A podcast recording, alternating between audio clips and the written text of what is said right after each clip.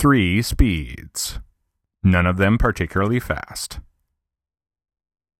New York City bikers are crazy. They're loose cannons, the Jack Bauers of the streets. They don't stop at red lights, they ride on sidewalks, they tell me who you're working for.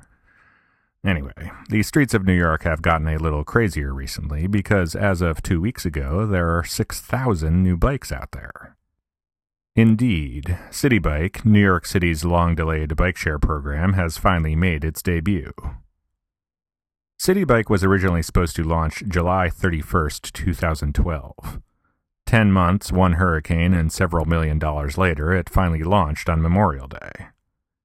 For those of you unfamiliar, a bike share program is a system in which bicycle docks chock full of bikes are scattered around an area, usually a city, from which anyone can rent a bike on a short term basis, returning it to a dock elsewhere. What used to be a 10 minute walk can now be a 3 minute bike ride, or a 2 minute bike ride followed by a trip to the hospital. Most people, myself included, think New York's Citi Bike program is run by Citibank. I mean, it's right there in the name. Most people, myself included, are wrong, however. It's actually run by Bixi, a company out of Montreal, and operated by Alta Bicycle Share out of Portland, Portland, Oregon, obviously. It's only sponsored by Citibank, because we wouldn't want anything not sponsored now, would we? In most cities with bike share programs, there's usually some sort of free tier with a deposit. New York being New York, however, nothing is free. It's like Waterworld. In New York City, you can't walk out your door without spending $20, and Citi Bike gets you halfway there, as it's $10 to get started with a day pass good for unlimited 30 minute bike rides in one 24 hour period. I know that's a strange definition of unlimited, but just go with me here. Still, $10 isn't bad, and having never biked in Manhattan, this seemed like a perfect time to try it out.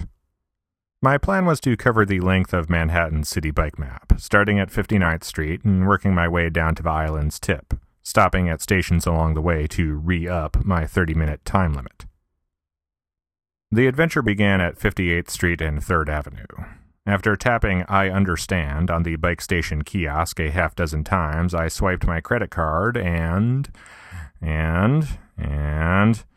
Alright, hold on. Let me try another credit card. And. nope. This one isn't working either. Oh, wait, it says MasterCard preferred. Okay, here we go. And uh, yeah, okay, this station is clearly broken.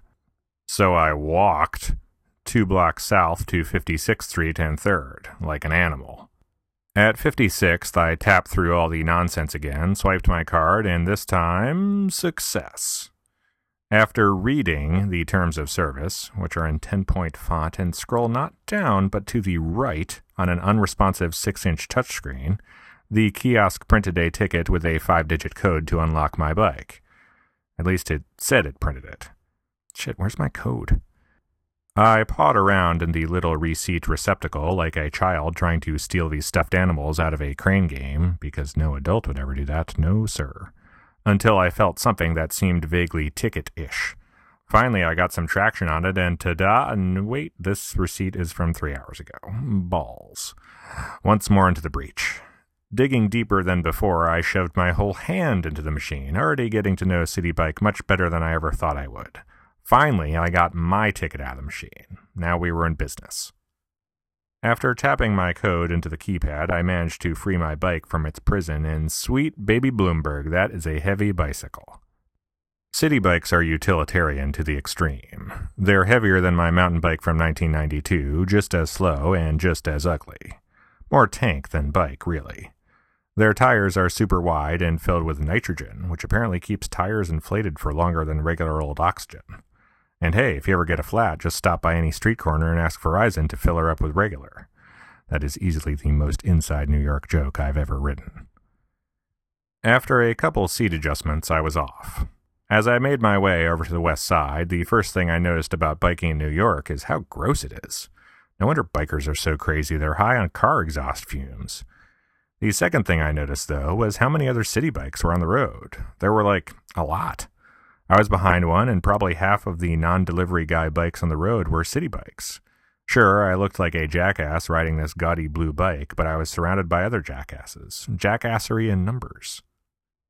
As I leisurely made my way down Manhattan, swapping bikes every half hour or so, I started to see a pattern develop in the Citi Bike system. The pattern being, the system needs work. By the time I made it down to Battery Park, I had stopped at eight Citi Bike stations. Four of them worked without issue. The other four either had issues or didn't work at all. I had to do another ticketoscopy on one station, and another station was on, but not renting bikes or accepting bikes. A fellow Citi Biker informed me that it hadn't worked in days. Point is, four out of eight stations were messed up in some way. Not a great batting average, Citi Bike. Citi Bike is already the largest bike sharing program in the United States, with 6,000 bicycles and 33 docking stations. If all goes according to plan, it will soon expand to more than 10,000 bikes at more than 600 stations, up to 79th Street, deeper into Brooklyn, and dipping its toes into Queens. Still firmly in rich white people territory, but hey, we'll get to you eventually, non white folk. Judging by the sheer number of Citi Bikes in use, it's clear the program is already a success. I'd argue that before they expand, though, they figure out their shit first. Apparently, they've already doubled their customer service team since launching two weeks ago. Maybe, and this is just a thought Citi Bike, maybe rather than giving me my 10 bucks back because I encountered a station that didn't work, preach by the way, you should just fix your stations. That way you won't have to return my 10 bucks or pay the nice lady on the phone to give me back my 10 bucks. Just putting that out there. Now, if you'll excuse me, I'm going to go huff some car exhaust and run some red lights.